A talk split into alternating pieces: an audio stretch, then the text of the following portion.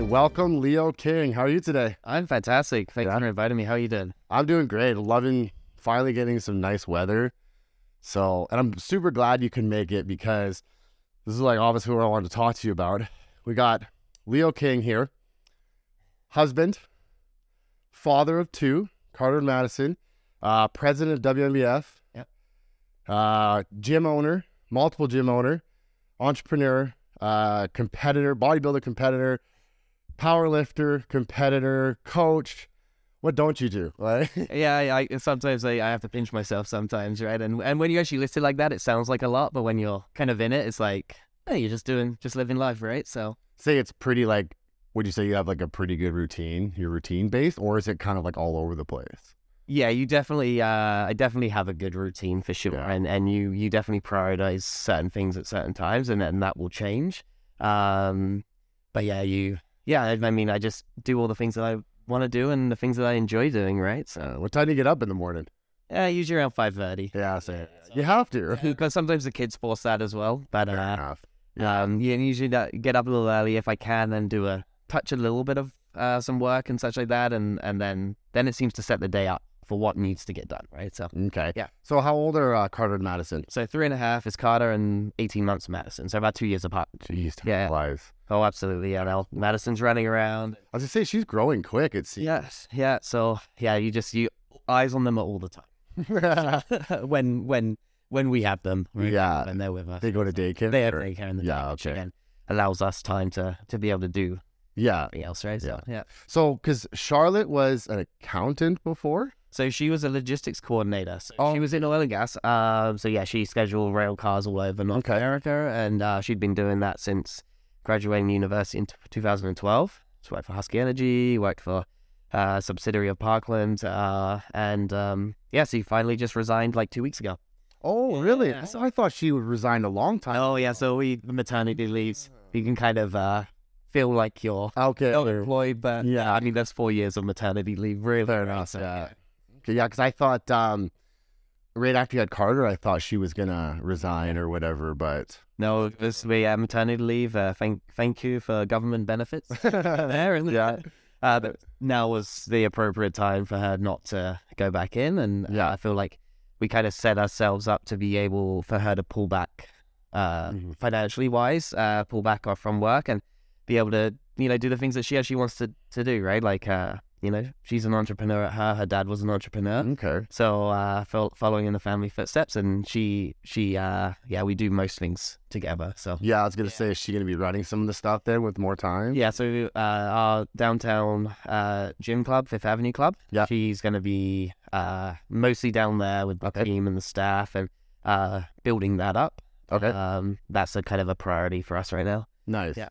So who's down there right now? Because is Rod down there? Yeah, so our business partner Rod, he's uh, down there and that we with his clients and such like that, and he's uh, got some of his things that's going on, and then Charlotte, my wife, and then we have a staff of I think seven employees. Oh, really? Yeah, and then uh, myself as well, but I'm more so on the just you know in for meetings and just kind of uh, you know guidance and vision and, and such like that. And Okay. then Yeah. most of my other time is obviously based at Kings. Yeah. Okay. I was gonna say yeah, because I see because I haven't seen Rod. Yeah, I don't know the last time I've seen last year? Yeah, he doesn't come in there at all. But I wasn't sure because I know he did mention at one point that he was in BC or something like that. So I wasn't sure if that's where he still was and just wasn't coming into Kings. But then I, I think I saw like on Instagram he posted at the Fifth Avenue Club. And I was like, oh, okay, must be full time there because it's a big area, is it not? But it's a big space. Yeah, it's saw- 50, it's about 15,000 square feet, but Okay. you know, uh, he's got gym floor, we got a studio, we got two, well, two squash courts, one's converted now into martial arts uh, No way. studio, we got sauna, steam room, Yeah. you know, just the Oh, from oh. an actual club, right? Yeah. It's a different, different clientele base, right? Yeah, fair. Your corporate uh, executives and such like that. Because he said downtown, right? Yeah, okay, yeah. So you're getting those people, yeah. You're kind of like a weird fit with all the power lifters in there. Totally, right? So we're trying to bring a little bit more of a strength training environment, you know, turf, sled, uh, sled turf, and um, Into the Fifth Avenue. Exactly. Yeah, okay. Kind of just bring the the training up to you know what people want to use Yeah. now. A little less cardio, so shifting some of that away, and Yeah. and uh, you know, in you know, putting it in a place where you know where people are actually going to get more results. So be a bit more of a results driven gym for sure. Yeah, because they were there was quite a few cardio equipment in there, wasn't there? About half the gym. Yeah, yeah.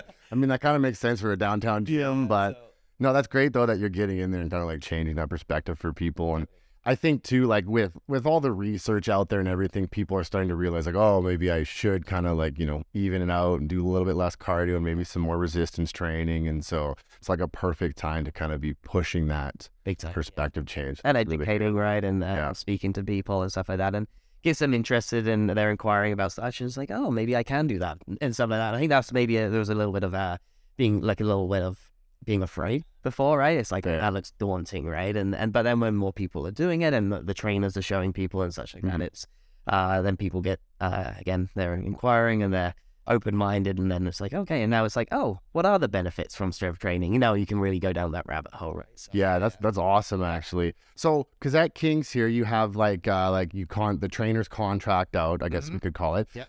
Do does Fifth Avenue do the same, or are they employed through you? Yeah, so everyone's an employee, so Yeah, okay. full staff system. So uh, trainers, um, we have a massage therapist, uh, then we have front desk staff, and and all the above. Yeah, so, yeah, so a little different setup, and that was one of our big decisions. It's like, hey, are we moving more to this model or that model?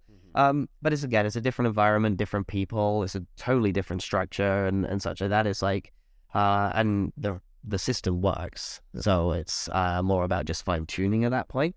Uh, versus Kings, for me, it was set up for totally different reasons why I brought in Yeah. contractors and stuff like that, especially in the early days where I had like, well, was that I'm been the only employee, and then so Yeah. bringing in people from a contractor base just made sense, uh, where they can just rent space as opposed to having like, you know, paying uh, uh, EI and C- CPP and you know, Yeah. employee, uh, you know, all that sort sort of Yeah, their own business. they can just exactly right. So, and I think the benefits is then back in the trainers' pockets as well, where they can uh, get build up their own business and and create the freedom and the style that they want to live. Mm. Right, uh, whether they want to do.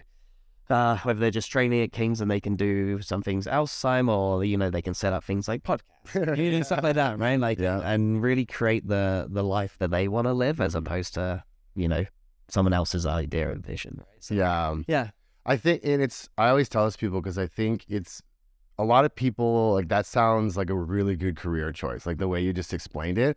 But then I think when people get into it, it actually can be quite difficult to like obtain clientele, you know, and, and especially at a place like Kings, because most people are already there with a trainer, right? Or you have the powerlifters and such. And so I think it'd be more difficult to build up that business. Whereas when you look at something like Fifth Avenue, right, you're getting more foot traffic of different people, diversity, and then their potential to, you know, build a bigger clientele is there. So it's like just a matter like, you know, the pros and cons. And you see a lot of people, they actually do start in a a good life, mm-hmm. or a gym movement, or world health, sort of the bigger, more established gyms. But just the, you know, they're working for very little money. And if you get some good trainers and the ones that actually stick it through, they're the ones that then leave and go on to do their own thing. They've, they've established themselves, they've got a, a decent clientele base and, and such like that.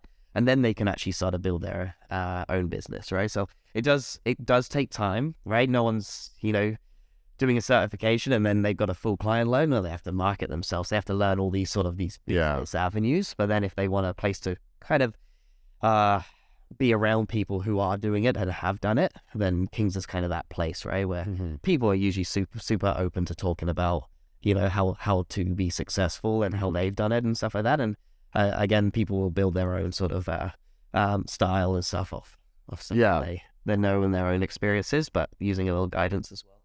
Yeah, and I think too the fact that you offer like the paid per session, you know, especially for someone such as myself, because like personal, like like one or two clients now, because that's not like you talked about creating your own thing. Like I'm all online, right? Mhm. And so, but I I do enjoy the clients that I have, kind of thing.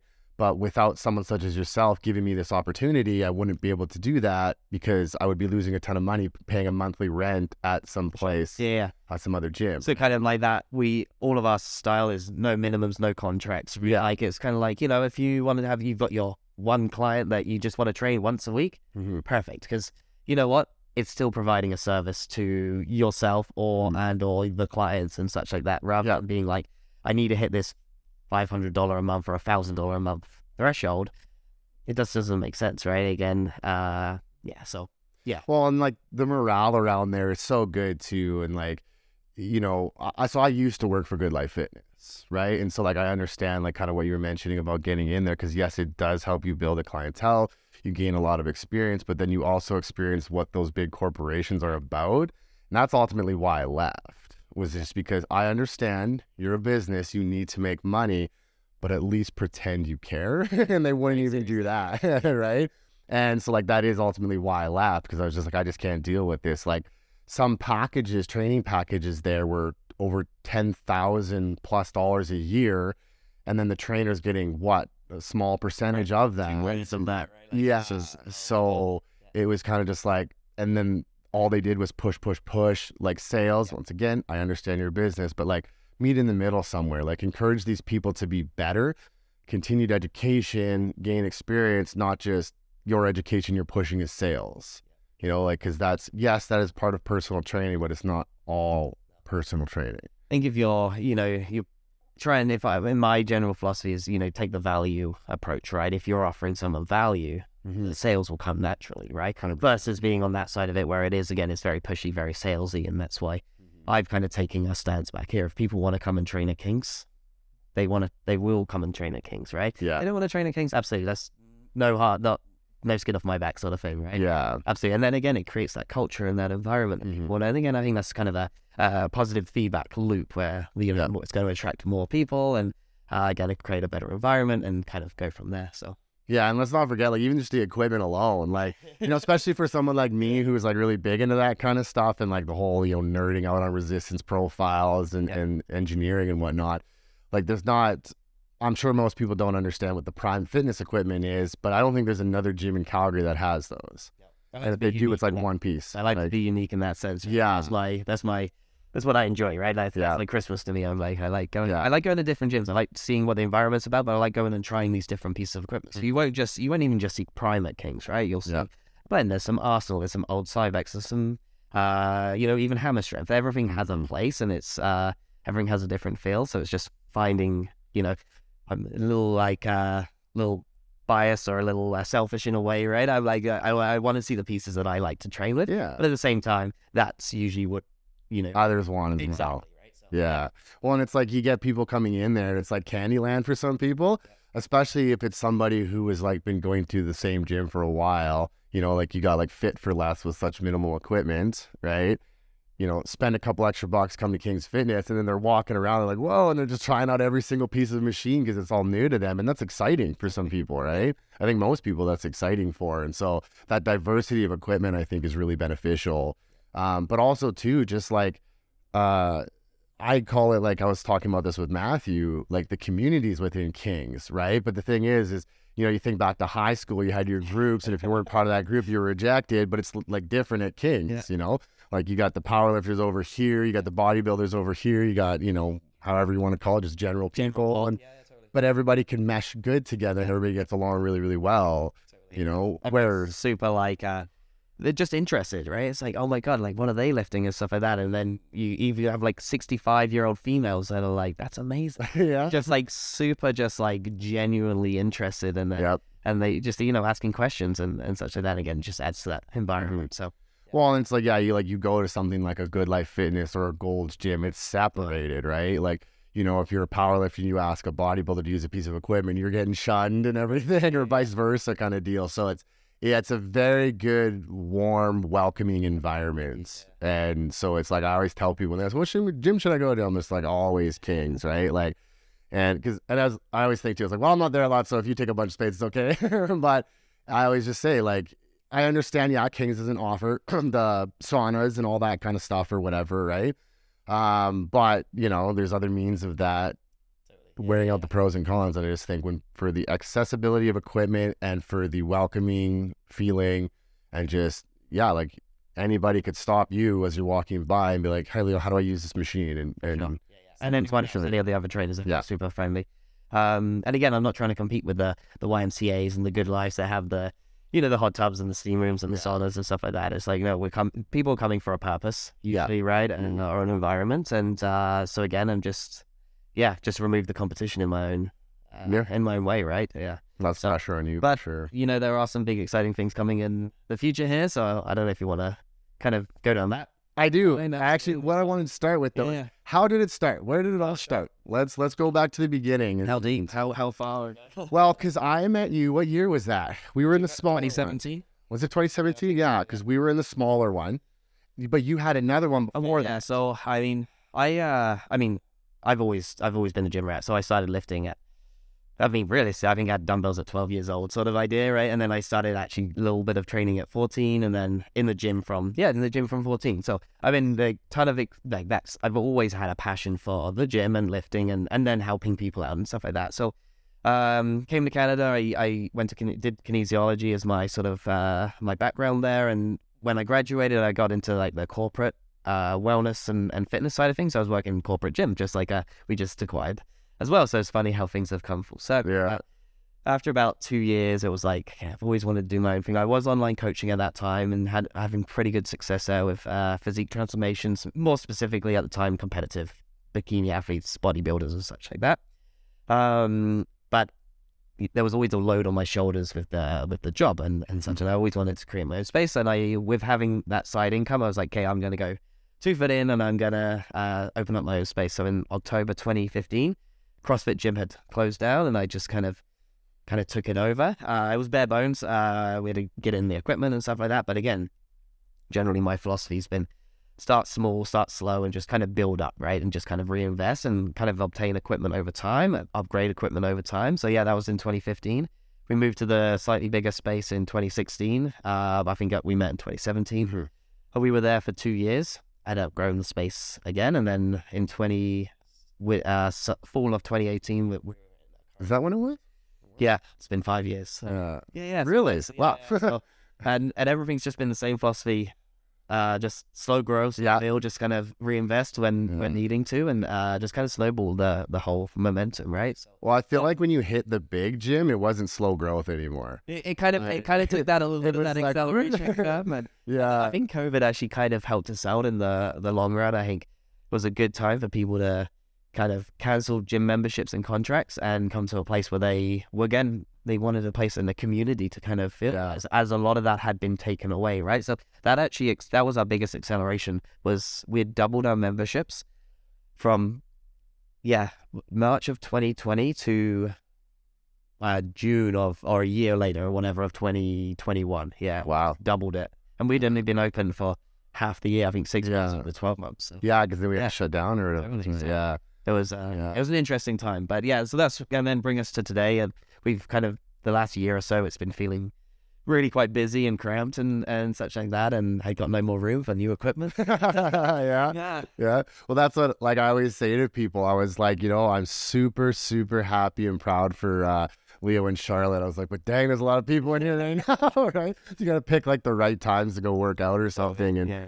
which like during like lunch hour seems to be okay if I remember. Generally, if you're outside of the four till seven Yeah. it's fine. Yeah. We actually opened up a little private studio as well, which you- you've used. I think you've done some photo shoots and stuff Yeah. out of videos and stuff like that. Um, that definitely helped as well. It Mm. removed the teams in the evenings. So Yeah, they can, okay. they can rent that space. And uh, in the day as well, it's got a constant flow of some Mhm. one on one training. So, yes, I'm very thankful that we were able to Yeah. pick that up during, Yeah. again, COVID. So, Well, it's only like the weekend is like the only time you guy can really book or whatever. That's why I do my, which is my preferred time anyways. But Yeah. that's why like you look, yeah, the whole week is just booked right up. Because now you never, because ever since you brought in that private gym, you don't see half the people that you used to see because they're there all the time. yeah, there's definitely a, a handful of trainers. Yeah. It, it just fits uh, their clientele and, and such like that. So, I was gonna say that's great because like I know when um, I was at Good Life Fitness, and obviously that was a much higher client load at the time when I was a personal trainer. They only had like this little roped off section for the client and the trainer, but it was also the other trainers and their clients. So technically, it wasn't you know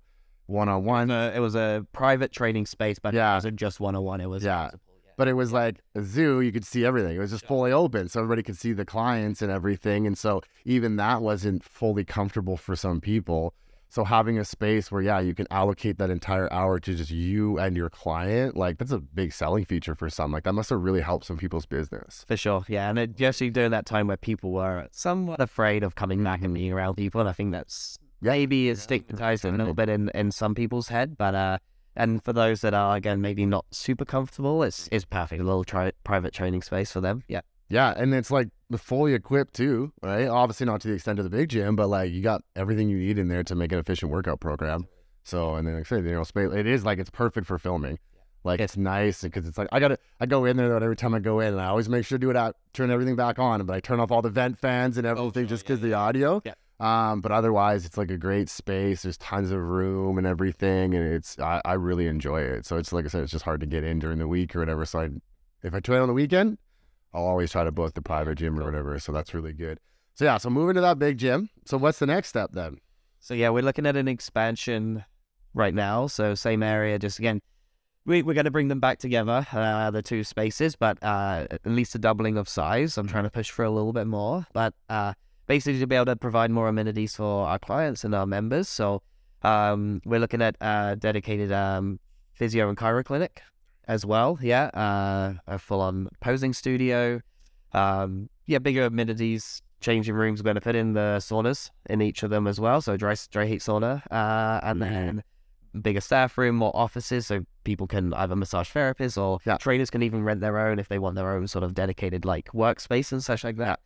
Um, and then obviously, yeah, just bigger floor space, bigger turf area, more more squat racks, more more machines, a little bit more cardio, just kind of again a little bit more of everything. So Yeah, and yeah, because Toby and I talked a little bit a little bit about this when he was on the podcast. So is it gonna be the casino area or It's going to be in the same area. It's still going to be the casino. Okay. Uh, there was just too many red flags going on with the new with the landlord, and with the casino landlord? Yeah. so they were new. They were new owners of the Oh, landlord. okay, yeah. Uh, of the casino, and um, yeah, just too many red flags popping up and such like that. Don't want to start a relationship under that. Smart. Uh, yeah. So we reached out to our current landlord, who own a ton of real estate in the area. Oh, okay. Right. We've been, and I'd reached out to them two years ago. I was like, "Hey, what's what's happening with next door?" Like, I, I We knocked the wall down. yeah, exactly right. And so they knew where our heads were at, and Yeah. they wanted to keep us in their sort of their portfolio, so to speak. Yeah. Um. So yeah, we're uh, they're kind of building or working around us with this uh this new opening. So it's going to become available in September, but then they have to do the exterior and interior renovation, so it's going to look like a brand new building. And um, but yeah, it's all within the same area, Yeah. Okay. industrial Manchester area, so the people aren't needing to change their commute times Yeah. by more than two minutes. So. Yeah. Well, that was the same with the last one. Where was the other one? It's just Yeah. across. What's that? Totally, Blackfoot. Blackfoot. Yeah. Yeah, yeah. But no, what's the road? Is it Memorial? What am I thinking of? The the shopping mall's on. Uh, Hell is that road? That that was Manchester Road. They were the the Like the Chinook Mall though? oh, What is that? Was that before or after that road? I can't remember now. it was right next to the pound or the the impounder. That's all I remember. Yeah. McLeod. Yeah, McLeod. There it is. That's the name. McLeod. Yeah. So we're coming halfway back. Yeah. So Okay. it's got, but it's still within that sort of. Yeah. yeah. Well, even move. That was like a quicker commute for me. Moving like it's if on a good day I could do this in seven eight minutes. Awesome. Yeah, I'm not even driving like an asshole either. like that's me actually driving south, and I can do it in like seven or eight minutes. So because I can either I could either go on to Deerfoot and then on to Blackfoot, Yeah. or I could I think it's Ogden Road or something, and then I come up in Inglewood, then I cross by the zoo or what. Yeah, you kept 12th Street and then you just come. Yeah, so it's like super easy for me. Super easy for me. Yeah. So, And it's super accessible. Like again, anywhere in the city. It's a little bit of a drive. Like people definitely have to come in Yeah. to Kings, right? Yeah. But again, um, super accessible. Whether it's yeah Blackfoot, Deerfoot, mhm. McLeod, wherever, right? So, yeah. people come from downtown. Yeah. So this will be like in the new year then. By the time it's I finalized. think in four to six months after September. So Yeah. Okay. New Year. So by now, this time next year, we should be Nice. should be all all good to go. Well, and that'll be here Yeah. no freaking time the way. Yeah, the way uh, you know ordering equipment just takes so long now. It's yeah. so it's like oh, we just had that experience of Atlantis, right? With the, Yeah. the pendulum squat. It did take a while. So um, yeah, so it's it's really it's now that we're starting to look at ordering the uh, the equipment. Yeah. Okay. Because how long did Prime take to get it? That was uh, It was long, but I think it was only 16 weeks at the time. I think we had ordered it. that's not too bad then. I can't, I can't. It's hard to remember, but it was because it was quite a while ago. But I think it was around 16 weeks. Maybe it was a little delayed. Maybe it was 20 weeks. Or something. Yeah, because you're taking a while. I'm like that 20 or 16 or 20 weeks probably sounds like hell to people because like Amazon Prime, you got like two days, but they had to like build it all, didn't they? They had to like paint it and build it and everything. And Everything's built to order. yeah, Like a lot of these places, uh, they're not building them in bulk. Hmm. They're like, hey, this order's coming in. They're they're building it. They're powder coating it. They're you know they're finishing it off, and then it's being shipped yeah, either straight to the place or to the distributor, which it's the way Atlantis is done because Mhm. it's a Canadian manufacturer, and then it's then it's being shipped to the place. So But the nice thing about that is it comes built or they're building it for you. Yeah, yeah, yeah, exactly. So I didn't know Atlantis is Canadian. Yeah, it's out of Val, Val, Quebec. So actually, I'm planning a trip out there next month to go to the Atlantis factory and Nice. to the Atlantis gym Okay. because all the stuff that before it goes on sale goes to the uh, the gym first, so then their members can try it all. That's cool. Wicked setup.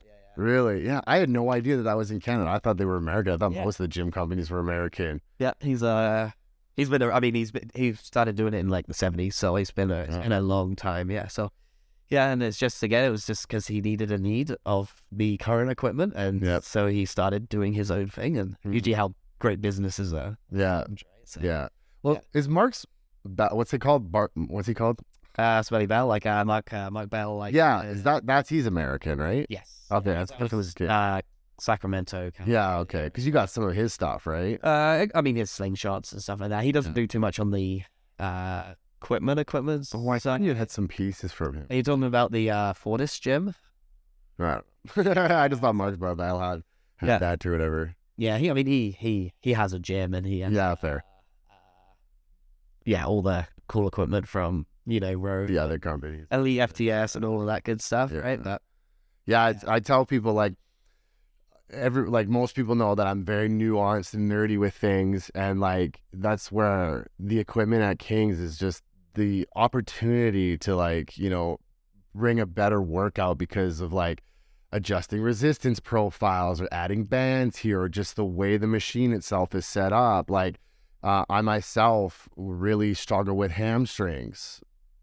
That prime fitness equipment i can annihilate my hamstrings. It's just set up well for me or um, like toby and i talked about this a little bit but like for people that don't understand like you can change the cam angle so you can make it heavier at the bottom and lighter at the top vice versa for, so just different resistance profiles and it's just it's just amazing. And yeah and even just like even the hack squat like not many gyms have a hack squat and if they do it's not set up great and like you know so even just having that hack squat even though it's a little older it still does the trick and like just the opportunity in that gym. and then the knowledge around as well. You know, landing in certain locations, right? Mhm. Extending the range and Yeah, such like that, right? So uh, yeah. One because you also got the it's Arsenal leg press, right? Yep. Yeah, because that one's fairly new and that's a great piece of equipment. Especially it's got the calf plate on it and everything, and and that's what I mean. It's just so diverse there, and there's. You know, like sure, it's nice every now and then to go to a different gym just for a change of pace, like you said. You Yeah. like to experience and see what's going on there and everything. But you got when in terms of lifting, you have everything there because dumbbells go up to what, like one one forties, one forties, yeah. One, sixties, isn't it? no, I got one forties. Looking for one fifties, but uh, Yeah. Well, that's that's gotta be a freaking pretty penny for those. oh, you're paying per pound. It's it's pretty expensive. So, um, yeah, but I mean, for the most part, I think we have one guy who can realistically press the 140s at the gym, right? So, yeah. So I mean, you got some guys that can probably row a little bit more, but Yeah. at that point, there's many other machines exactly. Yeah. probably probably do as well, right? So, Yeah. and the good thing about a lot of this equipment that's coming to the market now is they're built by lifters themselves, so they understand, like the Prime guys and um and the Arsenal guys. They're they're built by guys that actually are in the industry lifting themselves, so they're actually modifying or they're you know creating uh and and they're filling a need in the market, right? And Yeah. um and then you know commercializing it and then distributing it. Right? Yeah. Because there's like sometimes you get on a piece of equipment and you're like, what? like what is going on? Like the what was the the motion ones? Like as they would move as Hoist. hoist. Yeah. that was it. Like hoist because Good Life was like they had tons of hoist equipment because that was their little uh like a little circuit, a little Yeah, the little nine or ten Yeah. circuit training or whatever, and then just you get in there, you're like, this doesn't make it. Like if you knew, like this doesn't make any sense. But it was comfortable for the general population, so I think that's why it had a market. But yeah, like so that's what I mean. So it's nice to see companies. It's like I used to be a mechanic. Yep. And you go to work on a car, you're like an engineer has never worked on a car before because why is this piece in this place like this is ridiculous like i cannot get my hand here right like you got to pull the whole engine just to get to something kind of idea so that that makes things extremely difficult for the people that actually have to work on them so yeah So these uh, equipment companies Yeah. build a lot of them, right? It's Yeah. a bunch of engineers that are putting these things together. yeah They've seen some drawings and stuff like that, but they've never actually used the piece. yeah exactly yeah No idea how a bicep curl machine. And it's yeah like that makes sense. And then you get the trainers that are actually using it. It's like this makes no sense, right? Like yeah so it's So, good yeah they take that feedback in because that's that's all like obviously how you're gonna get better. Like what do the people want? Because like who cares what you know person who never goes in the gym? Who cares what they want? Absolutely, right? yeah. You have to tailor it to the people that are actually going to be using the equipment. So so so move that bigger location, and then how long do you feel that's going to be? I've had it for a while. Yeah. yeah. I, people keep asking me, it's like, what's the what's the big mission and stuff. Yeah. Like, ah, I don't know if having multiple locations is the right way because sometimes that could just create more of a headache. And Yep. all right, and um, so, but I think this is now providing more of the services and things that I want to see in, in Kings to offer, right? Chiro, massage, physio, and stuff like that, and just having you know most of the equipment that that we want to see Yeah. and such like that. So I think this will be a good size and hopefully for quite a while. Yeah. Yeah, I don't even think bigger is always better, but I think it's bigger to a point, right? To be able to offer what you wanna want to offer.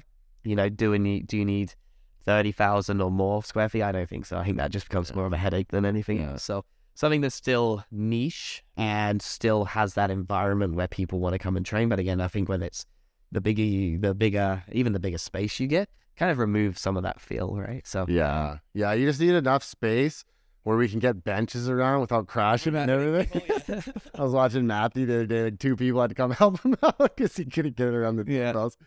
No, so that'll be great or whatever. Like, other, like it's not that bad though. But you're right. It does kind of like it compresses your vision because it's like, wow, it'd be nice to have this, this, and this, but I can't because we just physically do not have the room. totally. It's funny when we came into the space, it seemed so big. Yeah, that's exactly. Oh my god, it's all the way down Yeah. there and all the way over there. to get a piece of equipment. It's just taking forever. Yeah. Now it's like, oh, okay. Yeah, like, God damn it, man, we need more room in here. Yeah, because I remember that, like the day we moved in there or whatever, and it was just like everybody's like, "Holy crap!" Like there's so much space, and now, yeah. yeah. And then as the months went on, and like new pieces of equipment would be sitting there ready to be put in place, and everybody's like, "Where the hell is he gonna put this?" like, hey, but you made it work every time, like, because you have sold like Yeah. handful of equipment as well. I've actually probably replaced most of the equipment. Yeah. Uh, there are some things that we've kept, obviously the the side and stuff, which hopefully will last just forever. Yeah, such like that. Uh, but yeah, we had a whole line of. Every, I think everyone, everything's pretty much been yeah, replaced. We had an old cable in the middle at the beginning, and now we have. yeah. Well, and then then Life Fitness came in. and then we try to make a trainer in the corner too. Didn't we put the two pieces Yeah, together? didn't. That was, yeah. oh, we took it apart. And, uh, yeah. five Put it- different places. So it's you know, it's an evolution, right? Yeah, no, it's awesome. It's like, it's really great to see to watch it all change and, and just to be a part of it as well. You know, it's it's really nice. And so, yeah, because I always wondered just the way, like I said, how fast things like expanded and grew as soon as you got into that big gym. If yeah, if that was going to be something, and then like hearing when you invested into that Fifth Avenue club, like is okay, is this going to be something? Like, is there going to be multiple gyms, like a franchise and stuff? But I, I I do understand like what you're saying though. Like yeah, sometimes you just get too much going on, and and then what does it become about? Right. Yeah, there's a, there's a point where fulfillment is taken care of uh, in many ways, right? And it's like, yeah, then it's just ego. Yeah. in my opinion, right? Yep. like, yeah, I mean, if you can get everything out of one location and the stress is Mhm. very low, then why have ten? Right? Yeah. Yeah. Just, just, uh, you know, just grow your head a little bit more, sort of thing, right? Just at that point, it, to me, it's, uh, it's almost worthless, right? And again, but it is more stress and stuff like that. So. Yeah. Well, then also too, like, because then at that point, like, you really got to be bringing money in to be able to, you know, keep sustain everything. So then, yeah, you possibly could lose that model, and then you become more like a GoodLife or something, where it is okay. We got to push sales in order for this to survive. And then lose that environment, right? That's what Yeah. it comes back to. It's like, Yeah. it's community, culture, and environment. If you kind of stick by your sort of your general principles and philosophies and, and stuff like that, uh, you can't go wrong. But as soon as you start, you know, oh, now I need again for sales and stuff like that, you Yeah. start taking away from your original principles of why you actually got into the industry or started serving people in the first place, right? So, Yeah, exactly. So, what came first, powerlifting or bodybuilding? oh, I'm always a bodybuilder. Yeah, that's what came first. Yeah. So, uh, but I like the back and forth. I like the. I think the powerlifting has some good translation, uh, translation over into just some natural den- muscle density. Uh, and getting stronger. It's just a numbers game. It's easy to focus on. It's like Yeah. my squat is stronger now than it was six months ago. That sort of Yeah. idea. It's very basic and raw, but um, I I do I do enjoy the physique side of things. I like I do like preps. I do like uh, the the time spent building muscle and such like that. So that's kind of the phase that I'm now transitioned back into. Uh, to ideally step on stage, 2024. Okay. Yeah, yeah. So I'm gonna take a nice big off season to Yeah. put on some more muscle and yeah. Nice. Yeah, because you hear a lot. There's a lot of debate. Like, um, even some big names like big influencers, like you don't need to powerlift if you're a bodybuilder. And it's like, okay, maybe not, right? But at the same time, like the str- like I always talk about potentiation. So you're stronger, you are potentiating more output Yeah. in a hypertrophy phase time. for bodybuilding. So like they definitely can help each other. Vice versa. More muscle means more potential for strength. Yeah. So it's a yin and a yang. They go back Yeah. forth, right? I'd be not doing all one and all the other is probably not necessarily the best in my opinion, especially nat- naturally as well. Like I'm gonna go down this route as well. I think there needs to be a time where you do focus on getting stronger, and again to potentiate more muscle mass, and then Yeah. like you said, vice versa. Yeah. Yeah, because like even Toby and I were talking because when him and I had the podcast, uh, they had just released uh, um, replicated research saying that like periodization is actually very beneficial. So saying we'll just say keep it simple and say train like a bodybuilder for X amount of time, but then train like a power lifter. And how I explain that is, you know, like we are all about adaptation. Our bodies adapt to everything. So you create this threshold. So by you switching over to powerlifting, you're decreasing that threshold that you obtain during bodybuilding. So when you come back, it's easier to get adaptations without having to use such excess volume and stuff to build muscle or whatever goal you're trying to achieve. And that's what that's what the research shows is do that periodization to resensitize things. It's like, you know, Yeah. you get told we gotta take a break from caffeine if we want to get a kick from caffeine. So it's kind of like the same with training. You know- Food as well. Yeah. I think you know going through these constant surpluses and stuff. Like you Yeah. gotta resensitize and drop some food and lose a bit Yeah. body fat and potentiate some more muscle mass and, and, uh, when you do put in some uh, some more food again, right? So Yeah. there's always this these cycles up and down. Mhm. Yeah. So when when was your first competition? 2011. 2011, really? So how old are you now? 33. 33. Really? You're the same age as me? I did not know that. 1989. Um. Oh, so you're slightly older than. Okay. um, yeah, so 2011, and again, it was like I've always been fascinated with bodybuilding. I remember watching Ronnie Coleman, yeah, and this was in 2002. So I was I was 12 or Yeah. 13. I remember watching on TV, thinking I was just mesmerized. Right? I was like, this is freaking amazing. I remember watching The World's Strongest Man. I right, all this stuff, like all these little time points in time that I I remember and just been fascinated with, which again made me get into the gym and everything else, right? Everything else from there. But um, I think when I moved to Canada, I stopped team sports. So I played, you know, soccer, football pretty competitively, you know, rugby, cricket, and all those good English sports, right? And then um, because I had stopped that, I was like, hey, I, and I was training like I always was training anyway. I was like, I needed to put a goal out there. So it was either kind of powerlifting or or bodybuilding. They're the only two that kind of made sense at the time. And again, just a fascination with the the physique. And I was always a little, I was quite lean and had relatively good muscle uh, at the time. I was like, you know what? I gave myself 12 months.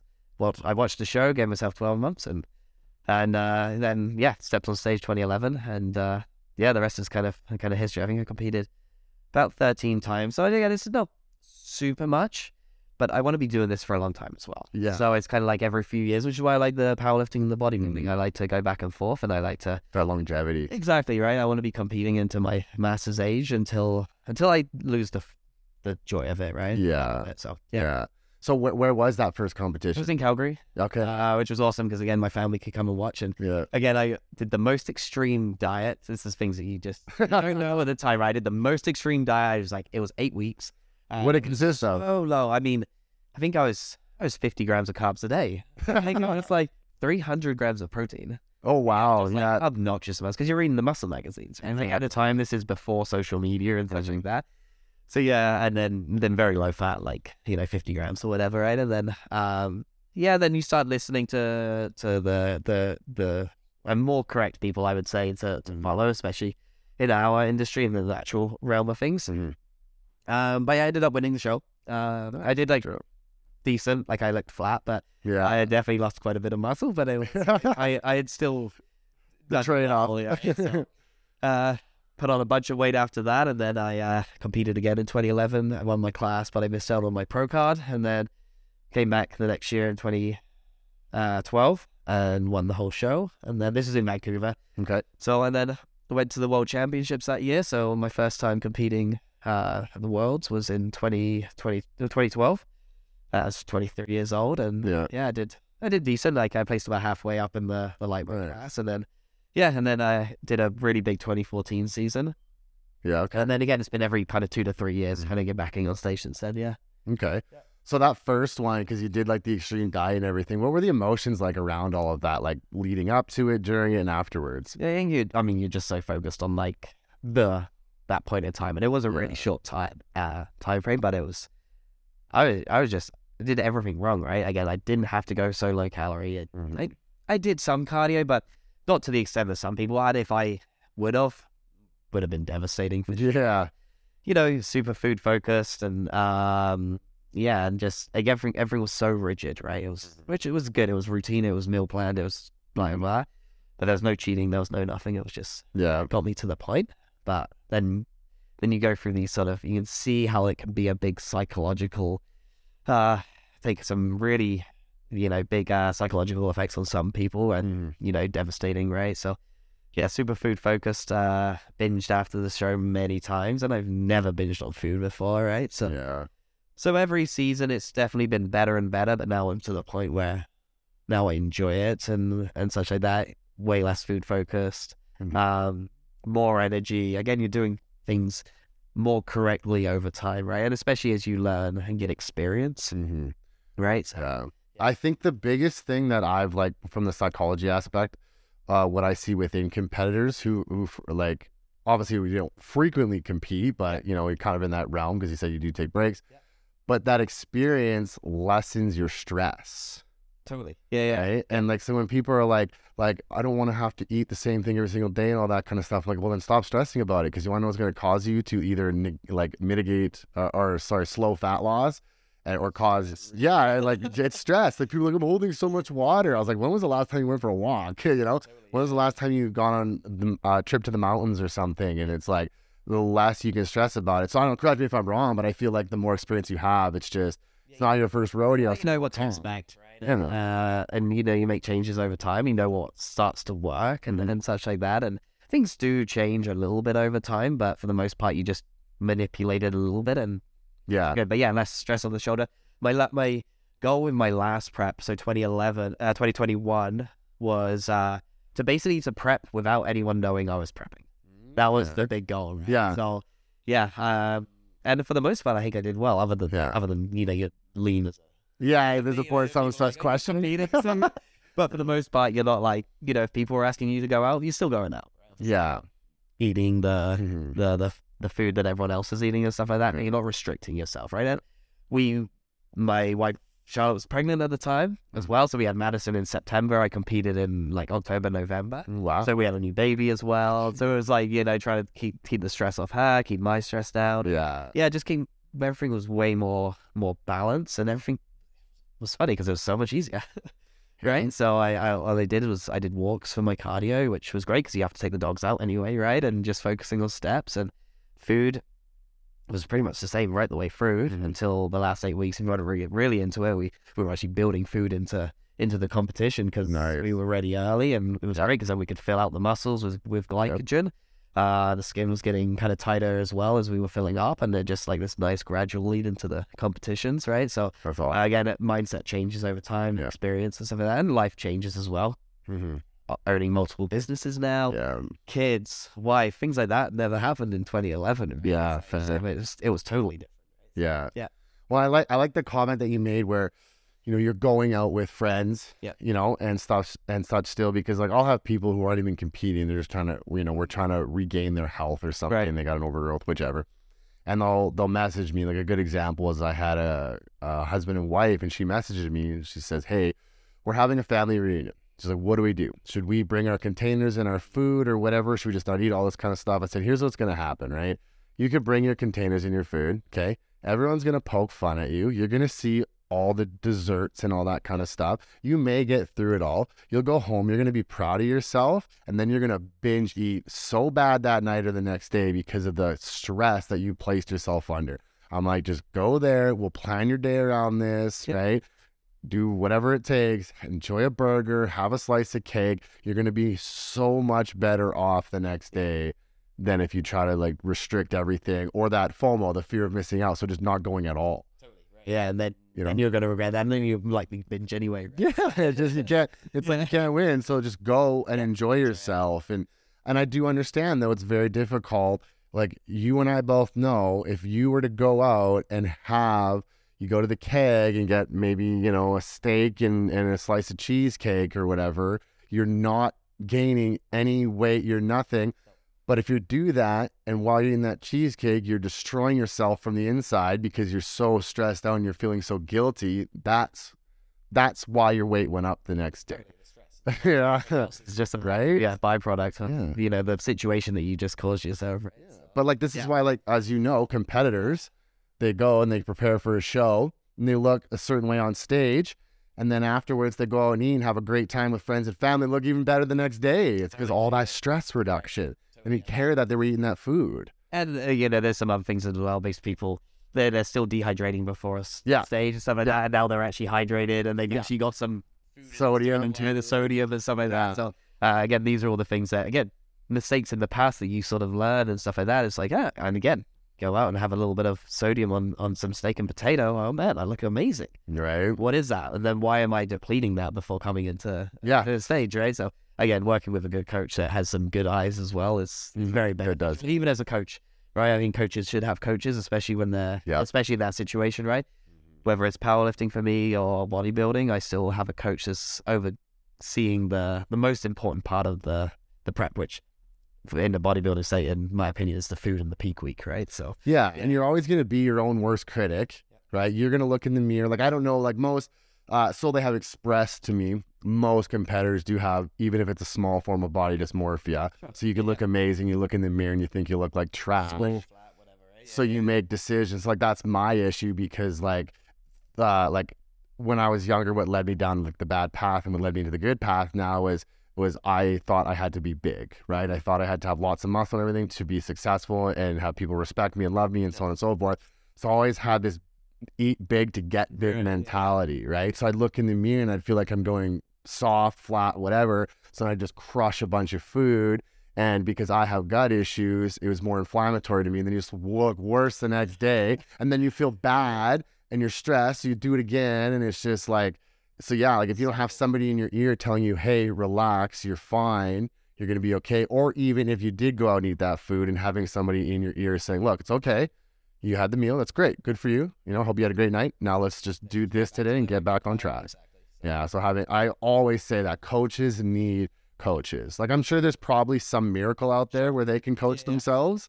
But when you get down and like you know, you're pulling so many fats and everything, your your cognitive performance just drops. Like yeah, you're, you're thinking for five seconds before it's like, what was I even thinking about again? Yeah. like, just things just like they Yeah. right. So again, yeah, you're not exactly in the prime position to be able to make you know objective decisions. Yeah. right? and it's basically all subjective. Yeah. Or even the energy. Like when I got down, like I never stepped on stage, but I Yeah. got down a single digit body fat. That was when I was in Red Deer managing that shop. And like when no customers were in, like I was just out in the chair because I had a chair there. I was like out all the time. And thank goodness the door was loud when you open it because it woke me up every time. And like I just had no energy to do anything. But I know working there it would actually help promote that result because then it kept me moving. I had no choice but to move. Yeah.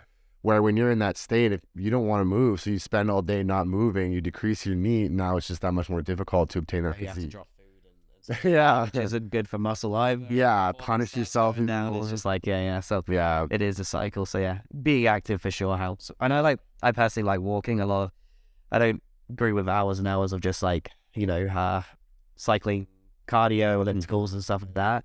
I like walking. It's low stress. We're outside in a nice environment typically and stuff like that. Stress reduction. Totally right, and Mhm. um, very low impact uh, recovery as well, right? Blood flowing and such like that. And again, increasing all your, you know, needing all the the Yeah. movement exercise, right? Phylogenesis and stuff, and Yeah, no, it's I I always recommend well. I tell people like the reason you give somebody cardio is if they're not willing to go out for a walk. That's what I kind of say. Or they, you know, they're, they're, you know, they're also sat down for 10 hours of the day and they actually Yes. need to do something a little bit more intense maybe. And Yeah. But if you could even get them to move three times a day for Yep.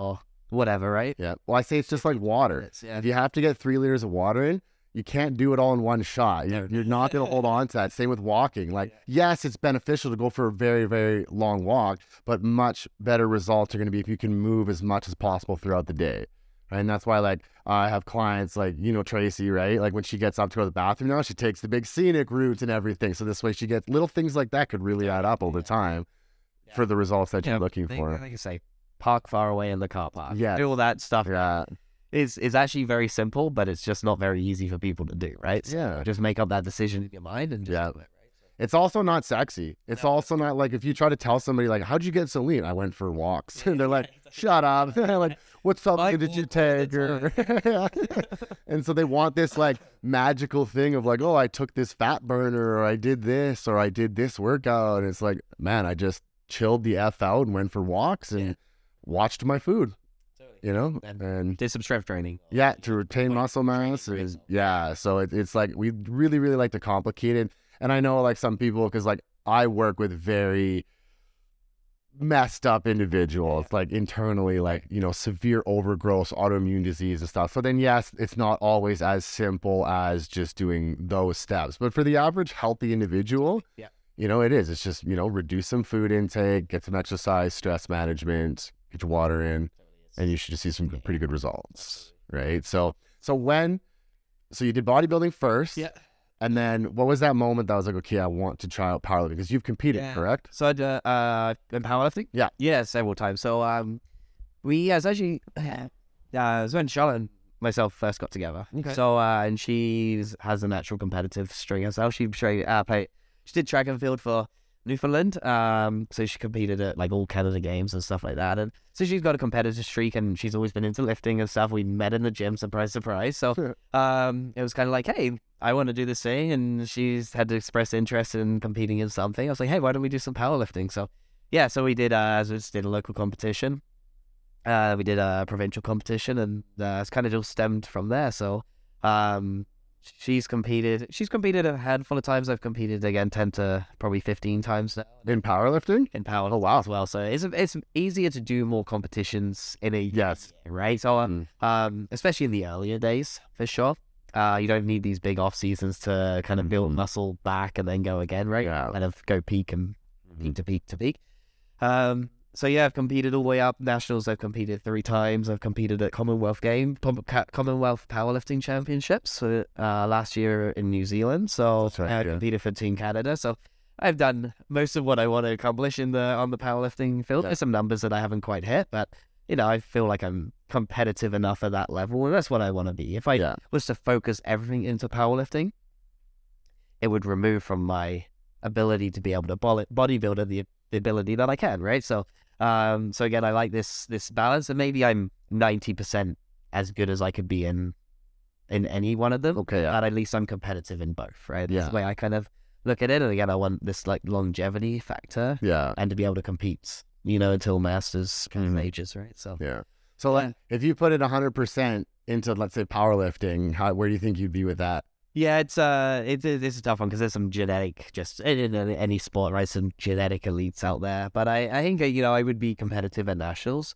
Uh, but there's there's there are a handful of guys that it's just it's scary how strong those guys are, and especially in our weight class. Like we're not heavy guys. We're 162 pounds or whatever, right? And guys are deadlifting 700 pounds and squatting 600 and 650 pounds.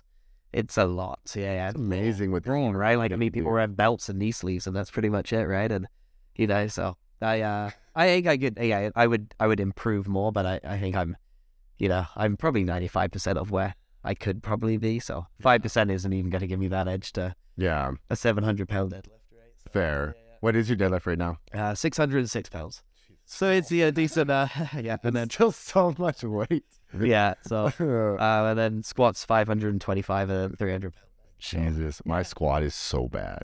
It is so bad. Yeah, I Like squatting in the gym is just embarrassing. I mean, sometimes it's a leverage thing and uh, mechanics and stuff like that, and yeah. actually doing it.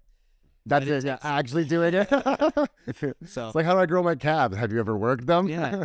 train calves and do it many times a week and go from there, right? So, uh, and then yeah, report back. But uh, yeah, so um, yeah, I I enjoy it. It's got a really good uh, community feel behind it, especially the guys at Kings and Yeah.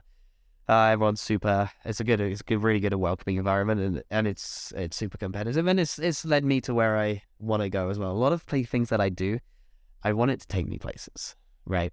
The purpose. Totally, right? hmm you know, we can go into the why we run bodybuilding events and stuff like that. But uh, you know, the ability for it to take us places like uh, powerlifting, taking us to New Zealand, bodybuilding.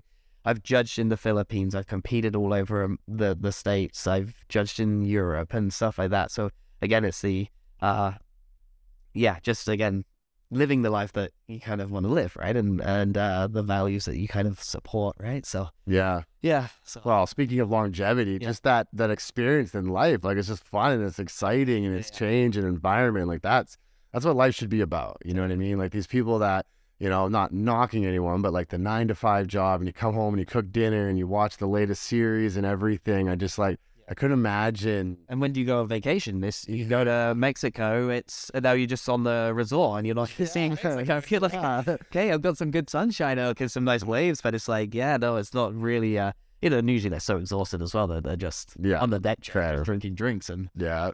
you I mean, if that's what you know, if that's what brings you joy in the life, then not knocking all the it power out, to you. but Yeah. it's, uh, it's just not my life that I want to live.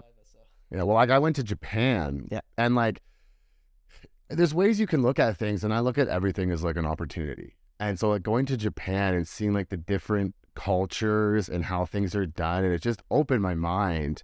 And it was just like, this is a beautiful country. The people are amazing. Uh, well, it's like I always said, I I went, I was in Sapporo because I went snowboarding like way up north in Sapporo. Like that was the whole reason I went was snowboarding. And then when I come back into the city part, uh, you'd go down the mall, and this is back when I was a lot bigger too, though. Like I was like two twenty, I think, or something like that. And of course, like they're all smaller and shorter and everything. So I, I, I classified as the three generations. You had the older generation where you definitely got the look because it's like, hey, did you bomb my country? You know what I mean? And but then when they see the Canadian flag, that kind of changes, Right. right.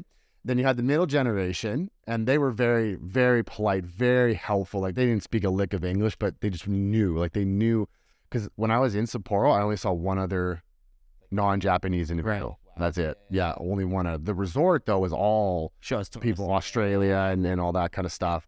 Um, but then the younger generation, they were all like uh how do you- the the pants with spikes on them and like emo Yeah, right, almost yeah. right and like the everything was black and Right. you could tell they were trying to whatever they found on the internet trying to be westernized Right, like yeah, that's what you could tell Whatever was ten years prior, that's what they exactly yeah exactly and so Yeah. but everybody was super polite like i would go i rode trains many times and i had no idea everything's in japanese like i still have all my receipts there from there because it's just so cool cool. but all i would do is point they would guide me everywhere and whatnot and um like it was funny though because at the resort like I said, there was a lot of English speaking and everything, and, and people from Canada and the States and Australia and whatnot, and Germany. And um, but uh, I had a buffet. I got access to a buffet, and you'd go there, and it would have like these fancy names. There'd be like sauces and all this kind of stuff, and these fancy names. Like, oh, let's try this, and you try one. It was ketchup. That's all it was. I laughed so hard. It's like red sauce. yeah, right. Japanese. But- ketchup. I hate beer. I don't like beer at all. yeah, yeah, Their beer there was amazing. yeah. It was so like it whatever that Sapporo. beer Sapporo is. is, Yeah, yeah. it was so good. Yeah, it's light. It's I, I I I drink some beer. I used to drink Yeah. a lot more than I do to Elfish, but uh, yeah, Sapporo was was fairly big in in England. Was it? Uh, Okay. yeah. Yeah. As, as an import beer, right? Yeah. Like we have a lot of European beers and stuff like that, but Yeah. Sapporo um, was, and then uh, Tiger. They were the probably the. I actually know that one. Yeah, Yeah, I actually know that one. But um, yeah, I mean, definitely, definitely good, uh, good light beers for sure. Yeah. But no, that's really cool that like yeah, you venture everywhere and like that's exactly it. The powerlifting, the bodybuilding, it gives you that opportunity to go places and do things and like just yeah, like the networking. stuff like that, and networking and such like that. Now, yeah, now we have people uh, come from all these countries to come to our shows as well. I like to think so. Some of that, you know, travel and again meeting people and, and getting that experience definitely kind of comes full circle. Yeah. as well now people are coming to our shows to compete. Yeah, and, uh, yeah. and everything, which is really cool. Yeah, so I definitely want to talk about that division, but I, Yeah. I wanted to ask, what's it like prepping for a powerlifting competition?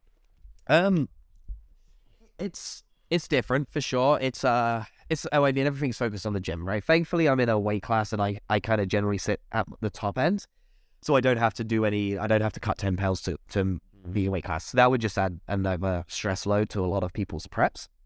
But the training sessions are long. Right? Yeah. So they're like three hours training sessions. So Mhm. you you are dedicated at that at that level. I'm not saying everyone's sessions are three hours long, but uh, at the point in my sort of career, the what I need to create the overload stimulus to actually you know adapt and get stronger, they're pretty long sessions. So. But it's very simple. I mean, you're squatting, you're benching, and you're deadlifting. It's Yeah. really not rocket science for the most part. It's periodized training it's undulating, right? So doing different rep schemes and set schemes typically per per uh, session, and then there's some some very basic accessories just for injury Mhm. prevention and stuff like that. I definitely have to work more on my mobility just to stay healthy, hips, back, Yeah. a little bit of shoulders and stuff like that. Versus I find bodybuilding, I don't have to do as much of that stuff Mhm. because again, it's you know you're f- focusing on stimulating a muscle versus moving the most amount of weight Max possible, weight, right? Yeah. So uh, just yeah, it is different, but um, yeah, not not overly different at the same time. So Well, that's how I always explain. I said, that's how I explain it to people. Bodybuilders are trying to find the most difficult way to lift that weight, while powerlifters are trying to find the easiest way to lift that weight, right? So when, because you say three hours, is that because there's just such long rest periods? yeah, it is. Yeah, I mean, I'm doing it, especially when you're doing so six sets of five on the squat, right? You know, it's heavy load. You're at 80, 80 to eighty five percent of your max, right? So you need five to ten minutes just to fully recover, just to hit the next set. Yeah. just to get the volume in that you need. Plus, you know, you've got to warm up and such like that. That's an hour of squatting. Uh, Yeah. benching a little, little quicker, just because again, uh, your recovery uh, on a on a bench press or a chest move is Less chilling. typically, right? So Yeah. Yeah. less range of motion, etc. Right? Um, so yeah, it's typically thirty minutes or forty minutes, and then it's deadlifts, which can be you know thirty to an hour as well. Right? Yeah. So when you add all that in, plus a warm up and stuff like that, Mhm. it's It takes, you adds up. time, right? Yeah. So, um, and I'm not saying that's every single week because typically, you know, you're building on volume Mhm. as you're progressing.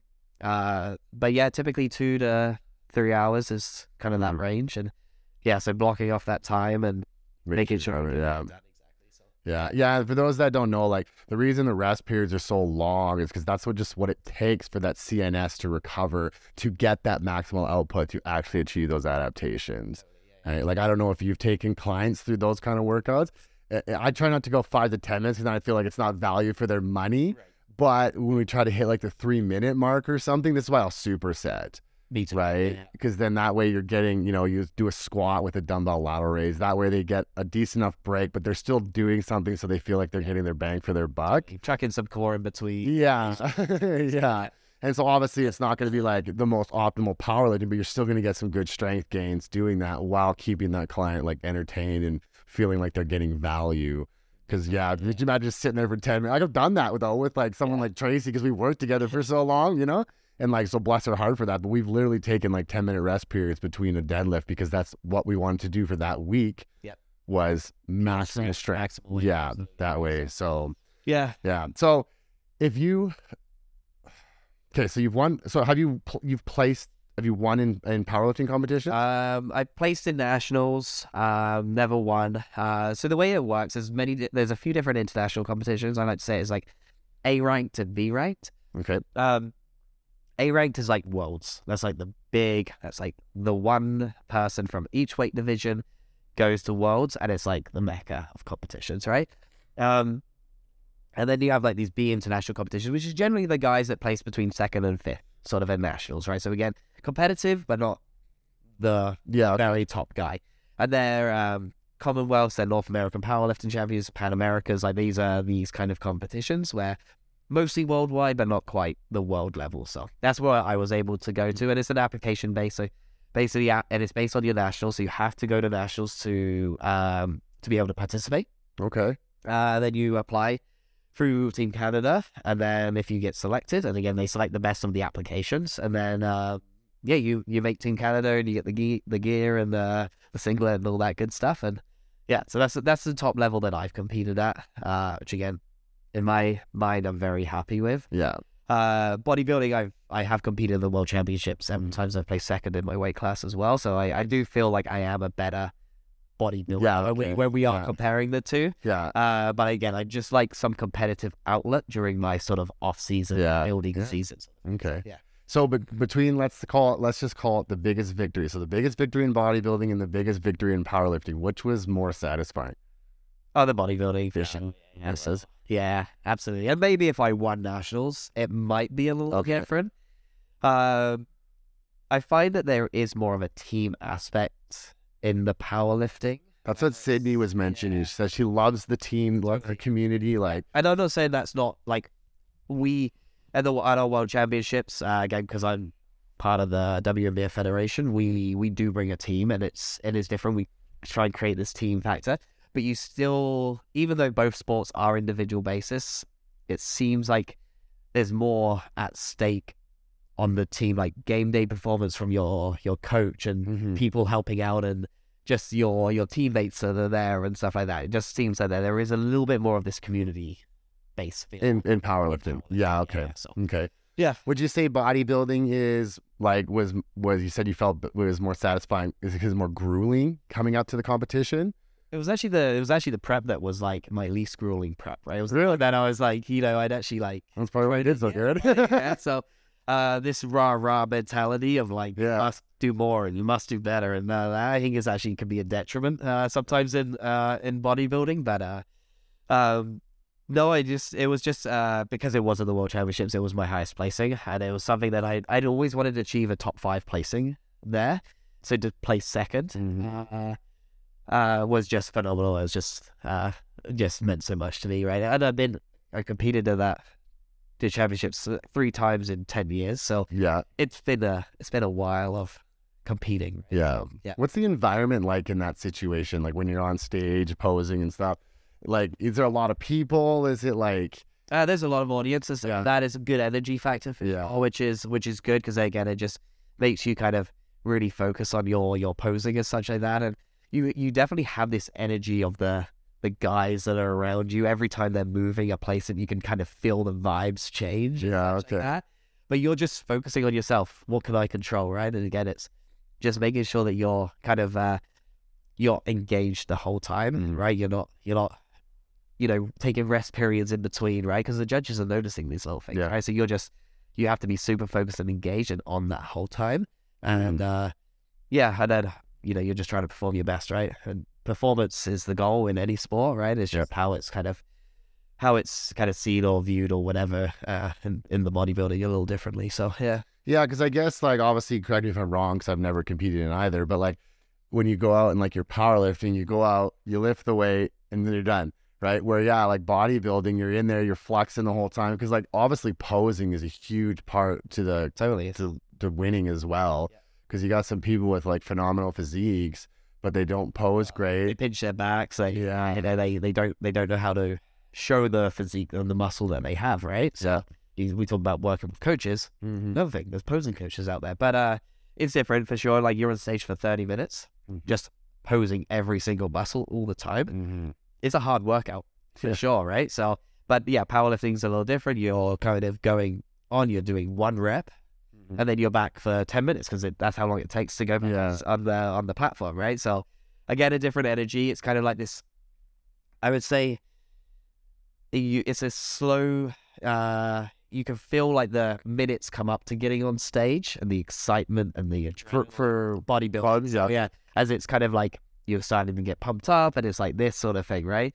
Versus, I'd say in powerlifting, you kind of you kind of bring your energy up to even to warm up, and you're engaged and you're focused, and it just stays for like three hours straight. But oh. you're even though you're on, and then you're off for ten minutes, and Oh, you're wow. on. At least that's the way I kind of see it, and stuff Yeah. like that. Like even because you're okay, you get the energy up to to hit a big lift, but then you're like, hey, headphones back in, Yeah. music's pumping. I'm I'm still trying to keep that energy and that Yeah. that point, right? And then, but yeah, with the the bodybuilding, it's kind of like this slow rise until you get to the stage, and then it's performance, and it's like again sustained because you're thirty minutes on stage or whatever. Yeah. And then it's like And then it's just much unless you have to come back out or something, Yeah. yeah, right? Which which can happen depending on how shows are structured, changes things. yeah. Okay. So that you said like ten minutes between coming back on the platform with powerlifting. What does a guy do during that ten minutes?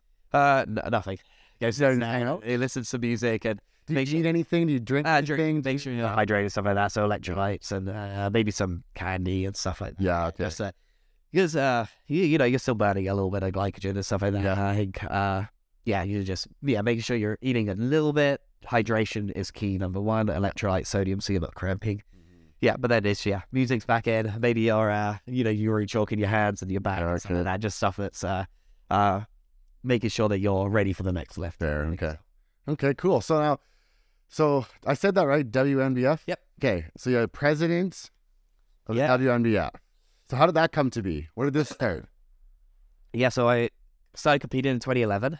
Um, did a couple of different federations before I found the one that I really believed in due to their testing and um, the ability to be able to compete worldwide and the international status of the world championships and stuff like that. So once I had found that, uh, just a mentor of mine came uh, into my life, and he uh, he was actually the president of the federation at the time. So he um, so I was actually training with him for quite a few years, but um, and then I, yeah, competed with them seven times, got my pro status and such like that. And then the promoter that was in the Calgary region was, you know, she'd done a few shows, but wasn't for her in the long run and stuff like that. So he was like, "Hey, do you want to run this show?" And so I was like, "Absolutely, right? Like I've I've obtained this status, and I want to be able to give back to the sport, right?" And uh, so I was like, "Absolutely." So and again, maybe it's filling a little bit of this entrepreneurial spirit and stuff like that well, right? So Your thirst for it.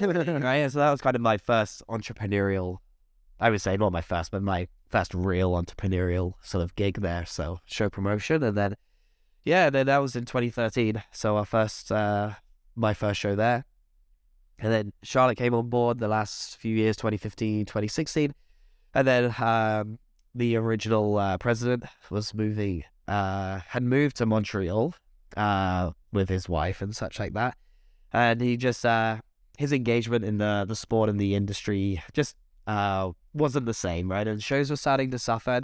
We were actually traveling to judge shows in Seattle and Georgia and all uh, you know over the states just for fun because we wanted to and uh, build a community and such like that.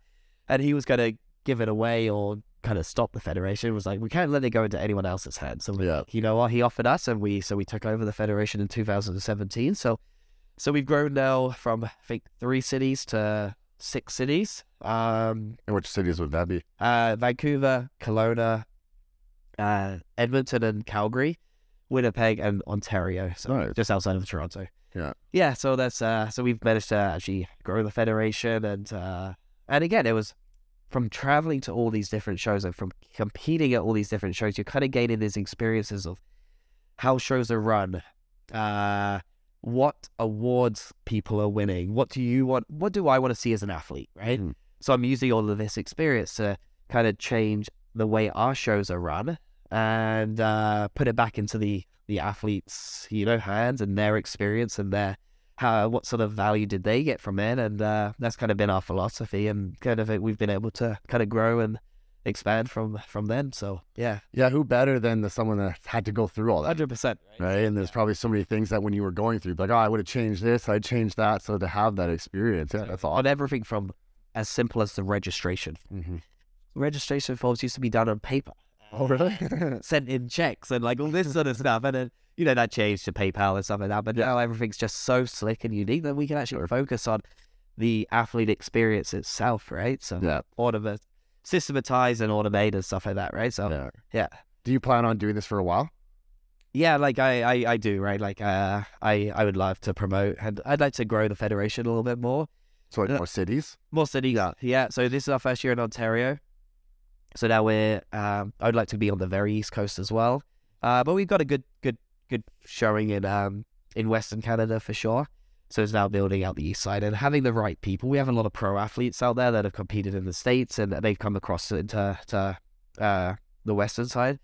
Uh, so we're having a good team out there uh, to be able to run and promote it. Would you venture into the states?